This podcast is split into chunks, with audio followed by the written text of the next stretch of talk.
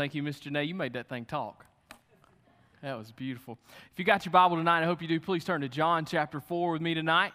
The Gospel of John chapter 4. Uh, thank you for praying for our needs in children's ministry. If you're interested or know somebody maybe uh, for your information, um, those, those opportunities are every other week. They're not uh, every week, they're every other week where we need teachers, but um, they're in our uh, third and fourth grade classes. We're very excited about what God's doing in our department. Just absolutely awesome to see Him work, and it sure is a lot of fun. If you're interested, I'm telling you, it's a lot of fun, ain't it, Miss Donna? That's us. We just we just have fun and watch God work. Um, if you're able tonight, would you stand with me as we read John chapter four?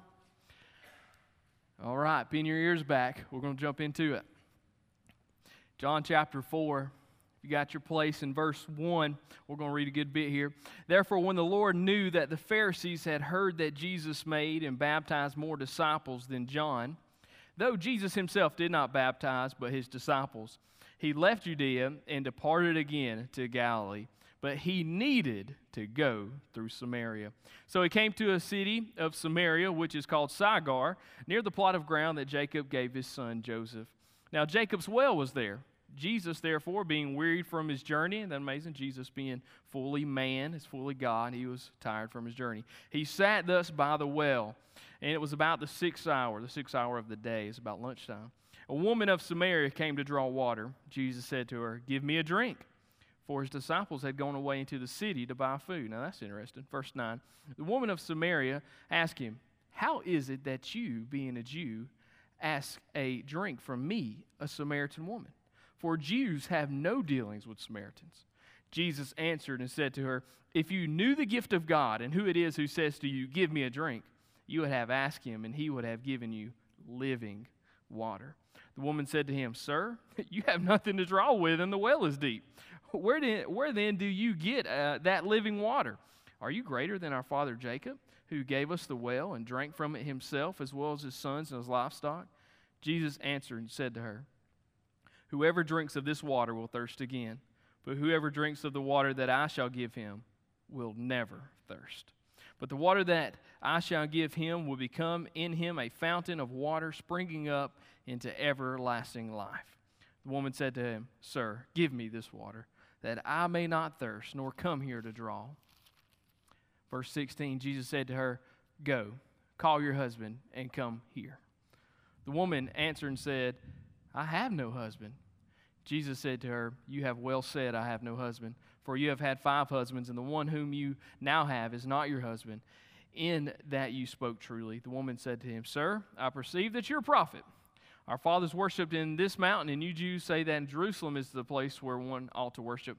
Jesus said to her, Woman, believe me, the hour is coming when you will neither on this mountain nor in Jerusalem worship the Father. You worship what you do not know we know what we worship, for salvation is of the Jews. But the hour is coming, and now is, when the true worshipers will worship the Father in spirit and truth, for the Father is seeking such to worship him. God is spirit, and those who worship him must worship in spirit and truth. The woman said to him, I know that the Messiah is coming, who is called Christ. When he comes, he will tell us all things. Jesus said to her, I who speak to you am he. And then skip down to verse 28. The woman left her water pot and, her, and went her way into the city and said to the men, Come see a man who told me all things that I ever did. Could this be the Christ? Father, would you honor your word tonight? Do a great work for your honor, we ask. In Jesus' name, amen. You may be seated. Thank you. So, I'm enjoying our time on Sunday night and where we've been covering uh, different topics in today's uh, issues, worldview, and different topics in our culture. That's what we've been doing on Sunday night. And, and I'm tackling purpose tonight. I'm tackling purpose. And I believe that if there's any purpose we need to look at, it's God's purpose. I was thinking about John chapter 4. I was reminded of Pete. I heard a story about Pete. Pete was hired by the DOT before uh, the modern machine was out today that could paint stripes on the road, and he was hired to paint the yellow stripes down the road.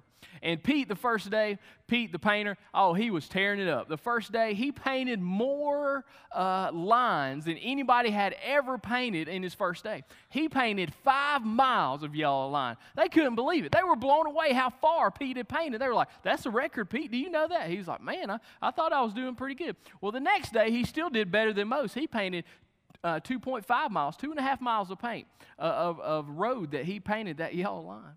Well, the next day, he only painted a little bit over a mile. They're getting to thinking he's just doing the average day now. He's doing about what everybody else is doing. He must have slowed down a little bit. Well, the next day, he only did half a mile. Getting a little suspicious now. What's going on with Pete, the new hire? It may not be going too well. The next day, only a quarter mile. So the super, uh, the supervisor's getting a little concerned. Pete, he says, Pete, what's going on? Why you, you did you started so well, but what's going on? He said, Well, I, I figured you'd understand, boss. I mean, uh, I just keep getting further and further away from the paint can. The further you go, the further you have to come back to get the, the paint can. Uh, as I thought about that story, and I thought about God's purpose, and in John chapter 4, uh, you're not going to hear nothing new tonight.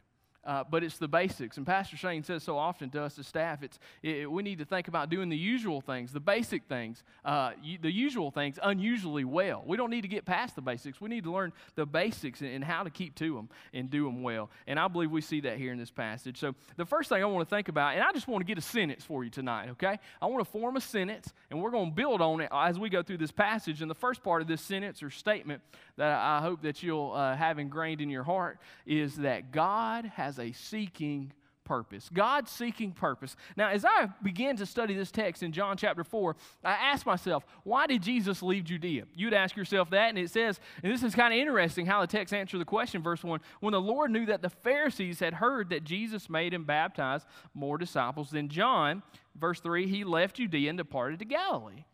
And he says he needed to go to Samaria. So my question was, why did he leave Judea, which is south, and, and have to go north to Galilee?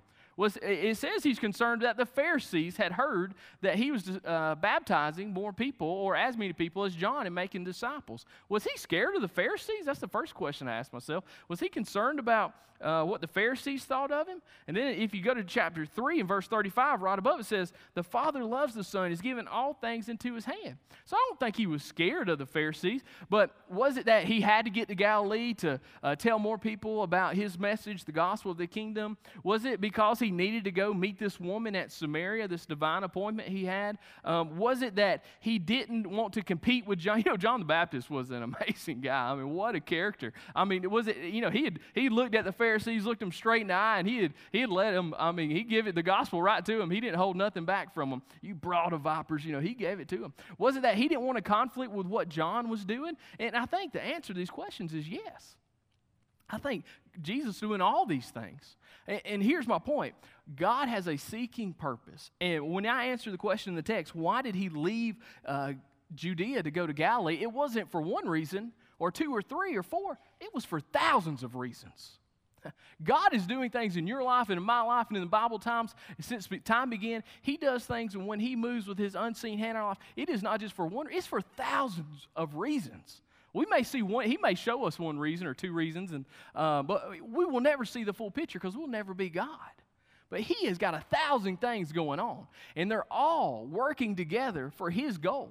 And what is his goal? Well, he tells us in Matthew uh, 18, verse 11, his goal is to seek and to save the lost. He has, in verse 23, this passage, it says, the Father is seeking true worshipers. He is seeking. God has a seeking purpose. He is about to seek and to save the lost, and we know that. See, he meets as he illustrates that in this uh, for the woman and the well. You see, that's the difference between all other religions and our religion that we get to celebrate tonight in our Savior. It isn't all other religions are at the bottom of the pyramid trying to be good enough, do good enough works, try to uh, do things to make God love them, be acceptable and righteous in God's sight. But that's not the Christian faith.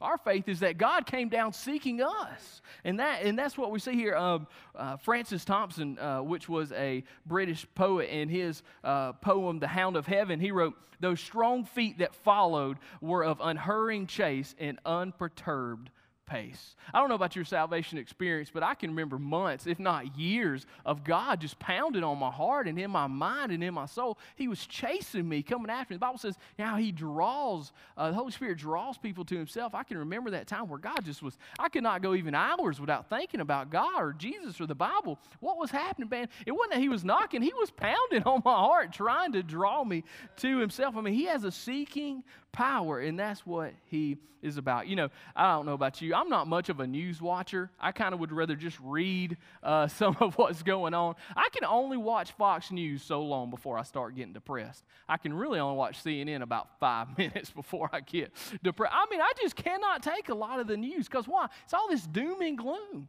Oh, the world's coming to an end. I mean, just all this doom and gloom. You know, the world's going to hell. My friend, the world is coming to Jesus.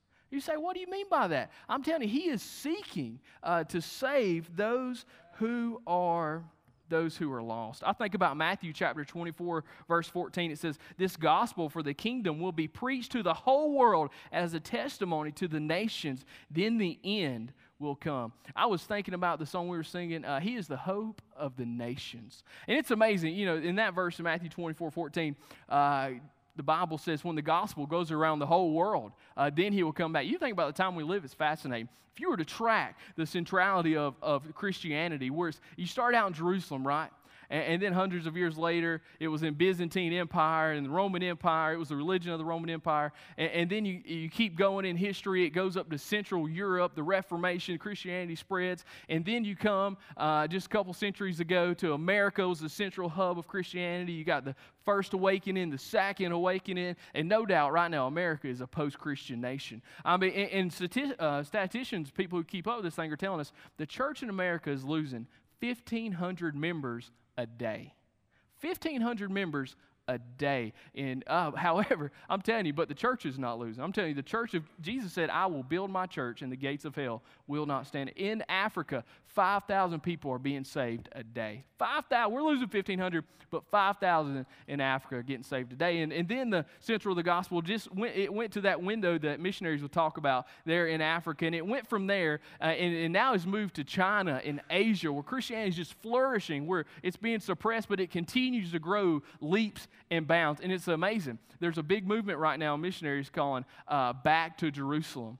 And what they're wanting to do, these missionaries in Asia are trying to come together and, and form teams to bring the gospel back to Jerusalem, back to the Holy Land. What did Jesus say? When the Gospels went through the whole world. It's an amazing time that we live in, and I'm just firm standing and believing that we are on the winning side.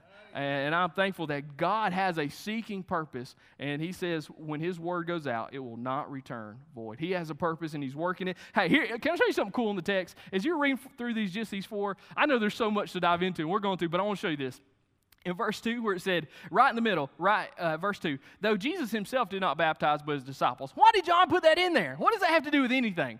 You know that he left judea he's going to galilee he had to go meet this samaritan woman. Oh by the way he didn't baptize his disciples. Why did he do that? Well go to john chapter 1 i want to show you something. This is neat John is one of the greatest literary works. It said that John is written uh, uh, on about a, a, seminary level as far as theology, but it's so amazing that a young child can understand it. It's so simple, but yet so amazing. And if you read John chapter 1, verses 1 through 5, you know how amazing that is. I'll just read verse 5. It's some of the deepest and amazing theology in verses 1 through 5. And then get the, uh, I'll read verse 5. And light shines in the darkness, and darkness does not comprehend it. You get all this great, and then verse 6. And I wonder, why does John throw this in there? There was a man sent from God whose name was John. I mean, how simple is that? There was a man, all this great theology. In the beginning was God. God was, in the beginning was the Word. Word was with God. The Word was God. All this deep, amazing things uh, about the Trinity. And then, oh, there was a man sent from God. His name was John. Why did he throw that in there? Here's it, here it is. Because God has a seeking mission. And here's the great thing, church we get to be a part of it. not only are we a part of it, we're plan A. I mean, and there is no plan B. I mean, we are God's, and we are a great commission church, and I'm thankful for that to go make disciples, baptizing. And, and as soon as it gets done, you get to verse uh, 8 and 9, and it just keeps going, all this deep stuff, but John's right in the middle of it. If you go back to John chapter 4, right in the middle of it, Jesus didn't baptize, but his disciples did. I mean, we get to be right, we get to be a part. And as you're going to see, God is teaching his disciples something in this text. So God has a seeking purpose, and we're a part of it. The second thing, as we continue our statement, God has a seeking purpose for all people. Look in verse 5. So he came to a city of Samaria, which is called Sychar, near the plot of ground that Jacob gave his son Joseph. Now Jacob's well was there. Jesus, therefore, being wearied from his journey, sat on or sat by the well. It was the sixth hour. Verse 7 A woman of Samaria came drawing water. Jesus said, Give me a drink. For his disciples had gone away into the city to buy food. Excuse me. In verse 9, the woman of Samaria asked him, how is it that you, being a Jew, ask a drink from me, a Samaritan woman? Here it is. For the Jews have no dealings with Samaritans. Okay, so Jesus left Judea. You, you, I know you guys all know this to go to Galilee, and the quickest route was to go through Samaria. But the Jews would not go through Samaria uh, they would pray, God, they would sometimes wake up, families would pray, help us not to see a Samaritan today. Uh, we, we could get into the history, and you can look that up. It's in every commentary, or just Google it. I mean, it, it, it is, it's all there for fact. I mean, but it's easy to say they despised the Samaritan. They called them half breeds, they didn't want nothing to do with them. Uh, and one, you imagine what Jesus is doing here, okay? If you just think about this with me. Jesus goes to Samaria. He goes through Samaria, and it's interesting. He tells his disciples to go buy food from Samaritans. The Jews would not even eat of the same plate that a Samaritan had eat of. They would ask, uh, Has that plate been uh, Samaritan? Have they used that plate? If they have, even if it's been washed and put in the dishwasher, dishwasher four times, they don't want to do it. They don't want nothing to do with it. So he goes into Samaria, and here's a woman. It's at the sixth hour. Why is it at the sixth hour? You know this because all the other women weren't there because they'd come in the morning. Why didn't she come with them? Well, the, the testimony of why is, we see later in the text is because she's been married five times. And she's despised, she's ostracized, she's an outcast. And so Jesus not only comes up and talks to a Samaritan, but a woman Samaritan. Uh, women, uh, men in that day did not speak to women in public. I mean, that was just the custom of the time. So Jesus, one, all right, he goes talk to a Samaritan, a Samaritan woman, not only a Samaritan woman, a Samaritan immoral woman. It, the way I could figure it, it kind of been like the 60s and the 70s it, when, uh, when they had colored water fountain and white water fountain. It would and, and here's the thing Jesus didn't say, uh, Give me a drink of water. He said, Give me a drink of water from your bucket. Because he didn't have a bucket. He was saying, Let me drink from your bucket, okay? So he's crossing. If any Jew would have seen him, they'd have been like, Jesus, you're now cursed because of what you're doing.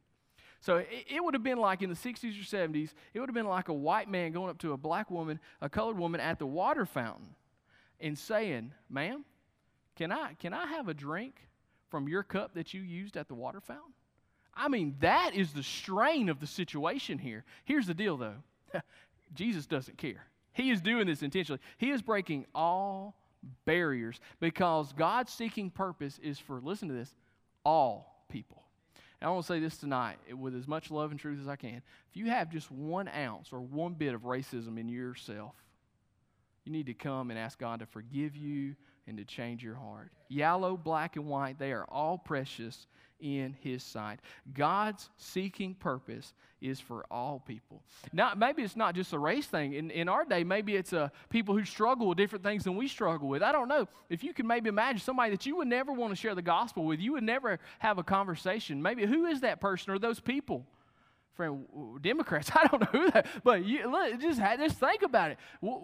God's seeking purpose is for all people, okay? It's for all people, no matter the differences. Uh, I love what Paul said in Romans chapter 1 when he thought he was, uh, he owed the barbarians and the Gentiles. He, he felt like he was in debt. The word he used, he was indebted to them. What does that mean, indebted? He didn't owe them nothing. Yet he felt like he had the greatest miracle in the world, which is salvation. He had it, and he felt like because he got it freely, he owed it to the world. So it is for God seeking people, it's for all people. Let's add again to it. God's this is this is just the basics, okay? God's seeking purpose is for all people, get this, to be eternally satisfied. To be eternally satisfied. Let me ask you a question. How many people do you know that are truly satisfied? I mean, truly satisfied. I want you, I want you to look at the text. Keep going with me verse 10. Jesus uh, answered and said to her, If you knew the gift of God, and who is who says to you, Give me a drink? You would have asked him, and he would have given you living water. And the woman said to her, She don't get it, does she? She don't get it. Sir, you have nothing to draw with, and the well is deep.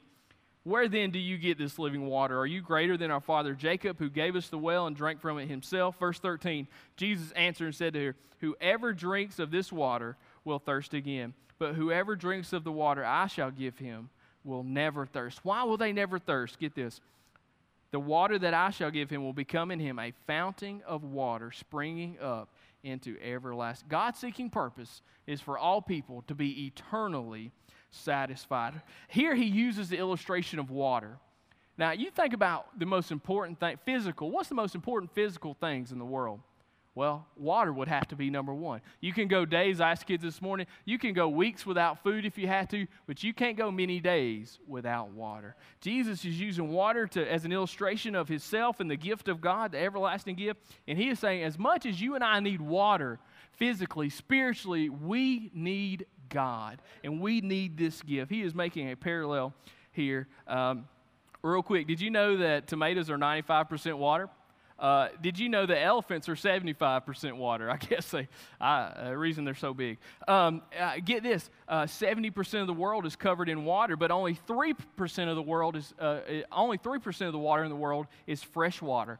And only half of the world today, I looked this up, only half of the world today has access to drinking water. Now, uh, you know, I hope you rolled your windows up in your car. There's some water coming from heaven right now. God is helping me illustrate the point right here of water, and He is a living water. And He come, hey, He come down from heaven. Uh, there's nothing that satisfies like water. Uh, I don't know what your beverage of choice is. Pastor Shane asked us this not too long staff meeting. What was our favorite beverage? Well, mine is Coke Zero. I mean, all right, on, on five, you got to do this quick. Tell me your favorite be- beverage. Five, four, three, two, one. Come on. I got them. Come back and ask me what you said, and I'll tell you when you leave today, everyone. Uh, Coke Zero was definitely my beverage of choice, okay? Uh, especially vanilla Coke Zero. That's where I, you know, um, I, I, need to exercise more than I do, but when, when I do do something strenuous, I'm just thinking, oh, if I could just have a vanilla Coke Zero. But then you drink that vanilla Coke Zero, and you're like, ah, what I really need is water. And you drink that water, and you think there's nothing that satisfies like water satisfies. And that's what he's saying here. There's nothing truly satisfying like the gift of God that you have. Uh, Cecil Rhodes was one of the most influential people who helped develop South Africa, the, the country of South Africa. Economically, politically, uh, he was famous. Uh, I mean, just an absolute millionaire. He was very a powerful person. And, and, one day, as he was on a train in South Africa, uh, he was sitting in a booth with Bram, uh, Bramwell Booth, who was General Booth, who started the Salvation Army. It was his son. And General Booth was in the car uh, right, right above uh, Cecil Rhodes and Bramwell. And Bramwell, being the Christian that he was, he looked at Cecil Rhodes, uh, the rich, famous economic politician. He said, Cecil, are you happy? And he looked at Brimwell and he said, No, I am absolutely not happy with my life. And Brimwell, being a Christian, he looked at him and he said, The only way that you know you can have true happiness is at the foot of the cross. Because uh, there your sins are, the account says that there can your sins be forgiven and you can be freed from your sins. And what Cecil said next was so amazing at the account. Cecil Rhodes looked at Brimwell and he said, I would give everything I had to possess what the man in front of us possesses. I would give everything I own to have and believe what he believes. He said I would give it all. You see, there's many wells around us, and none of them truly satisfy other than the gift of God. The Westminster Confession says the chief end of man is to enjoy God forever. Augustine he is famous for saying, uh, God, you have made us for ourselves, and our soul cannot find rest until it finds rest in the Adrian Rogers said many times, Friends all around me looking for what the heart yearns for. For sin undermine, I know where it is found. Only true riches in Jesus abound. And, and looking at this, uh, this gift, uh, this water, he throws that word in there, gift. Why does Jesus use that word gift here? I believe it's just the, the basic part of the gospel. As we're getting into basics, I love how he says the gift of God in verse 10. You think about salvation, your salvation and my salvation being a gift.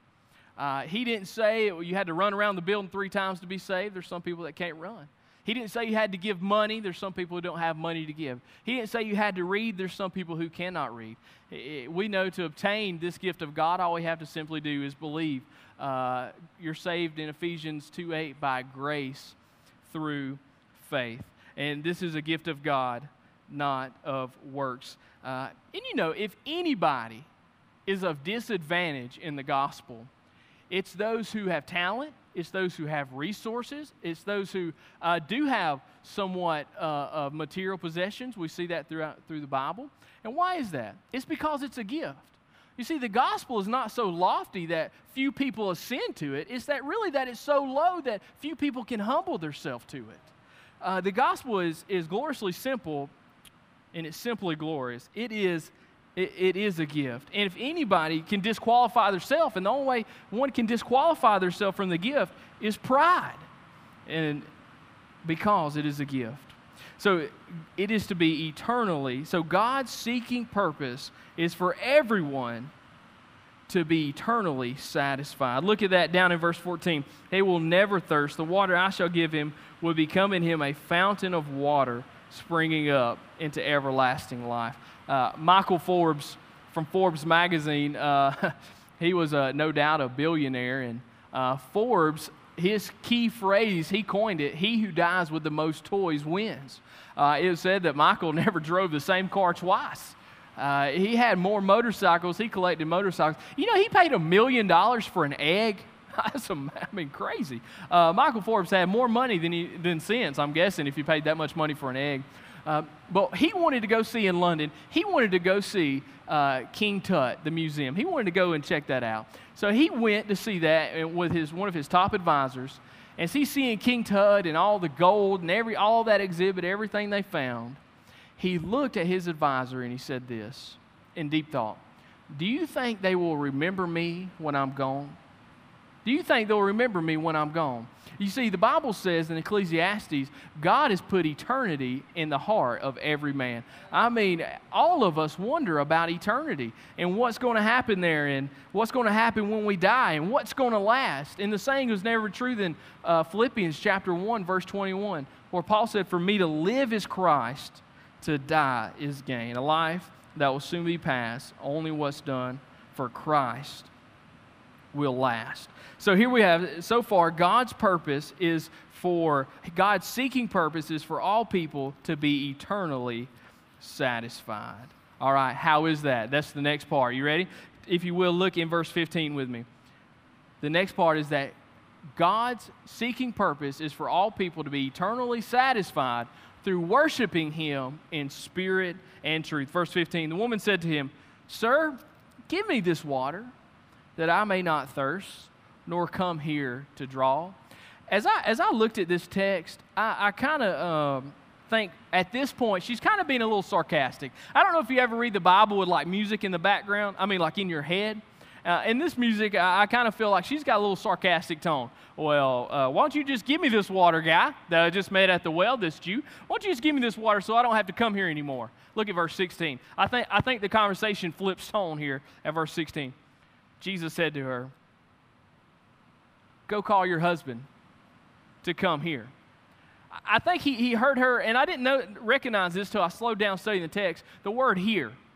She said, Why don't you give me this water so I don't have to come here to this well?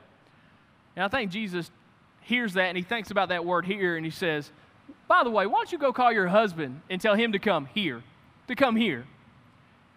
And I think the tone changed in verse 17. The woman said, I have no husband. And, at first time going through this text, I kind of think she was still uh, being sarcastic, maybe still joshing with him, still going at him. Uh, but I think she changes her tone here. I think she may have tried to be deceptive here and tried to make Jesus believe that she was widowed. Because the only reason for a woman in this time to not have a husband was uh, for her to be widowed. I mean, she didn't have a husband, I mean, she would have had no way to make an income. She would have not have been protected. And the only reason not to have a husband would to have been widowed. And I think here uh, in the text, she was trying to convince Jesus that she was widowed. she did not yet know who Jesus was. Look at verse 18. G, uh, verse uh, end of 17. Jesus said to her, You have said, Well, I have no husbands. For you have had five husbands, and the one whom you know the one you have now is not your husband, in that you spoke truly. The woman said to him, Sir, I perceive that you're a prophet. Uh, she just comes out of it. Sir, I see that you're a prophet. Our fathers worshipped on this mountain, and you Jews say that in Jerusalem is the place where one ought to worship. Uh, ain't that amazing? She just flips the whole conversation. I mean, he, he's starting to get into her sin, and the first well she talks about here is her husband's, and then she just goes to a whole different well. And in verse 20, it, it's worship.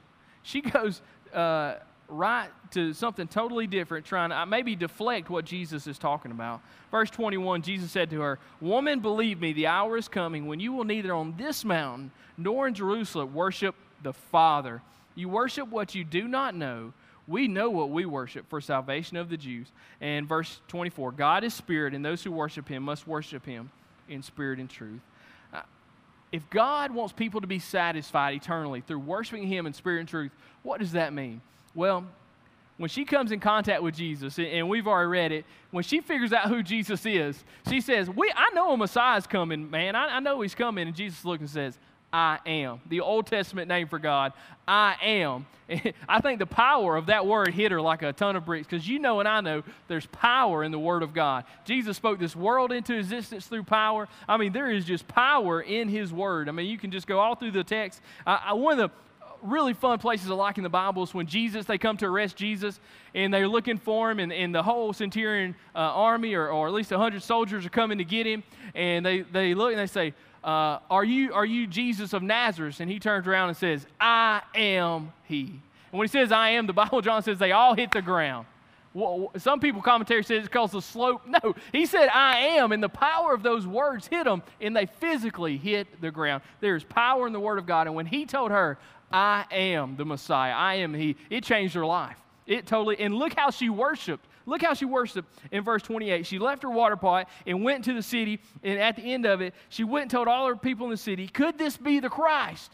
What did you do when you first got saved? What did you want to do? What was the deep desire in your heart? To get on the phone. I remember when I got saved that night, I wanted to call everybody in my family, all my friends, and I wanted to tell them that I got saved.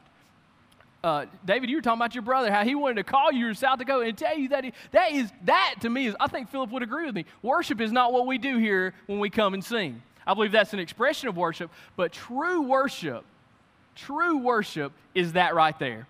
Experiencing God, being in relationship with Him, and sharing Him with others, and being obedient to Him. I believe what true worship is, is letting Christ dwell in us and that fountain coming out of us, and going through the week, worshiping Him by serving and, and being in relationship with Him. And then when we come here, it's just an overflow of what's happened during the week. I get sometimes tired of hearing people say, uh, that church is just not doing much for me. Oh, I just not getting much out of that worship. It's not, true worship is not what you get out of it, it's what you bring to it. And if you really want church to be exciting, it'll be about what you bring when you come, not what you get out of it. That is true worship, is what this woman was a part of. And that's what Jesus says. You must worship in spirit. You know, he didn't say in song, did he? Now, I think song worship is, is beautiful. Uh, but I, I, believe what he says you must worship in spirit and in truth. And, and, what does he mean? This woman is dead. This woman inside doesn't get anything Jesus is talking about. What are you saying is inside you have to be alive. And the Holy Spirit in you have to be together. It, it, the place of worship is not a mountain, the place of worship is not a geographical place. It is inside where true worship, that's the place of worship. And the, pers- the person of worship is the Father. Uh, a couple times in this text, three or four, you see the Father is seeking. Uh, and you must worship the Father in spirit and in truth. Father. Uh, you know, I think about God, God the Father. We throw out some big words about God, don't we? He is, uh, he is omnipotent. He is all strong. He is omniscient. He knows everything. He is omnipresent. You know, he's somebody said God, his omnipresence presence is like, you know, the circle uh, is nowhere, is everywhere, and the circumference is nowhere. I mean, I just can't even, I can't even get a grip on some of that. I mean, he is so big and so amazing. And I don't understand. It, it's got, me and Renee, uh, Saturday morning, we went to a country cafe and we got some breakfast. I mean, you want to, you want some breakfast, that's where you go to get breakfast. I'm just telling you. If you want to eat like I wanted to eat, that's where you go get breakfast. And, and, and we're at Country Cafe, we're going through the line, and uh, there was chocolate milk right there um, in the stand, and I, I, you know, in the little freezer, and I was like, man, what? Renee's lactose intolerant. We don't get a lot of milk products or anything like that, so I was like, I haven't had any chocolate milk in a while, and I want some chocolate milk, and I got it. I ain't gonna tell you what else I got, but it was good. I'm just telling you. Uh, you know, I love chocolate milk. You know, and I got to thinking about chocolate milk. I, am not really sure how a black cow can eat green grass, make it into white milk. We turn it into yellow butter, or take white milk and put black chocolate in it, make chocolate. I don't know how none of that works, but you know what? I love chocolate milk, and I'm not going to not drink chocolate milk because I don't know how it works. David, you know how electricity works. I have no idea, but I'm not going to sit in the dark just because I don't know how it works. I'm not sure about all the things of the Father. I don't know how He created this world. I, I, I don't know how He spoke into existence. I, I don't know what He does when He goes to work. I, I don't know how He scooped out the oceans and flung up the hills and threw the stars, the billion. I don't know how He did it, but it doesn't matter because He can be my Father. I can know, I can know the Father. I can worship the person of the Father, and I can thank Him for His Son and, and, what he done for me. It's the place, he talks about the place and the, per, and the person. He also talks about the purpose of worship, I believe, here. He, he declares to be the Messiah. And you think as the Messiah, has he come to deliver us from what?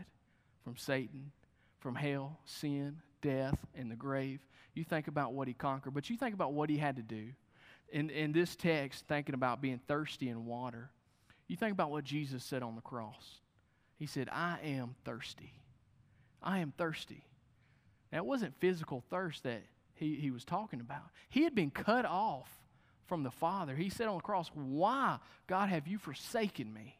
I mean, he had been cut off from the Holy Spirit, from the Father. He had been totally cut off. And you think about it. He was rejected so that we could be accepted. He became thirsty so me and you could become satisfied. The Bible says in Corinthians that uh, he who was rich became poor, that through his poverty we could become rich. And the Bible says he who knew no sin becomes sin so that we could become the righteousness of God. He did that for us. He took, the Bible says in Isaiah 53 that the punishment that was upon him is that which brought us peace.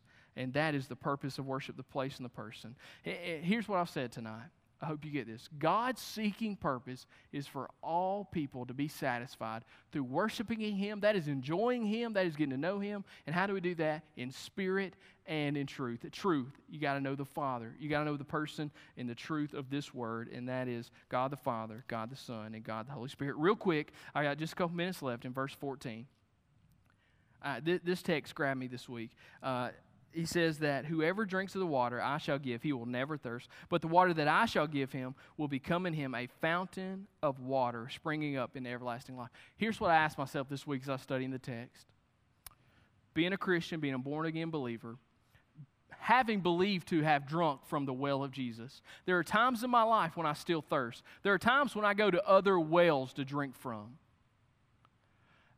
and they always leave me high and dry. So I ask myself, am I, did I not, am I not truly a Christian because I go and I try to get satisfied in other places? Is there something wrong? Did I, am I not in the faith? But keep reading the text. It's not that this water just thirsts your quench and you're satisfied for once and you don't need it anymore. No, it, we, we continue to be thirsty as people, as in the flesh. And, but why can we continue to be satisfied? Because this water is inside of us and it is now a fountain, the text says, of living water. And here's the thing that happens in our lives we dam up that flow of water. There are things that comes in the Christian life that stops the flow of that water. Tonight, I've talked about the, pur- the amazing purpose of God, that He is a seeking purpose for all people, that they should worship Him in spirit and truth and be satisfied. And I know you, all of you, amen that here, but here's my question Do you feel a part of that? Do you feel, can, can, can you amen it in your heart and say, I'm a part of that? Like, I, I, I believe it and I'm seeing it in my life. I'm seeing God do that in my life. Or do you have to be honest tonight and say, I, be honest, Pastor Chris, I, I believe what you said, but it's not a reality in my life. I don't see God using me to seek people to bring them to Himself, to worship Him, and to be satisfied. Just be honest, Chris, that's not my life. Could it be maybe one, maybe you've never been to the well? Or could it be, number two, you, you have been to the well and you are a born again Christian, but something's come in and dammed up your life? Let me just ask you this could it be unconfessed sin? You know, she was trying to hide from Jesus about having five husbands. She was trying to keep it secret. It's amazing what we try to hide from God, even though we know that He knows. And it's not so much we try to hide it, is I think we just try to make it's okay.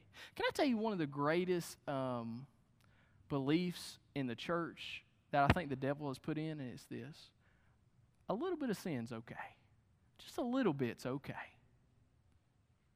It's not. It's a slow fade. And, and what we, we have an amazing ability as humans to justify our sins. We have an amazing ability to talk ourselves into it being okay and even try to talk God into it being okay. What happens, that sin comes in our life and it dams up the flow of God in our life, and, and uh, we just keep going because we've talked ourselves into that it's okay. Maybe God's identified something in your life while I've been talking the last couple minutes that's dammed up that flow. Maybe tonight you'd get rid of it. Maybe tonight you'd say, God, you've been, you've been poking at me at that for a long time. I'm finally ready to confess it. Confess it means this, to agree with what God says. 1 John chapter 1 verse 9 says, "If we confess our sin, he is just and faithful to forgive us of all unrighteousness." He will if we confess. That means that we agree what God says about it. Well, He's been trying to tell you that it is sin. Can it be that you, have got focus on, on flesh? The Bible says that the, the mind focused on the flesh is death, but the mind governed and influenced by the Spirit is life and peace. Could it be that you are? This woman couldn't get it. Hey, Jesus says, I've, I've got this water, everlasting water. It's a gift of God. If you get it, you'll never thirst again. You don't even have a bucket, man. She can't get it. She's focused on the physical, on the flesh. Is it that your goals in life have become temporary and not eternal? Can you really say with Paul, for me to live as Christ, to die as gain? Maybe there was at one point, but now in your life there is not. I, I, I don't know what God's doing in your life, but as I'm going to ask Philip to come in this time of altar, I'm going to ask you to bow your heads in prayer.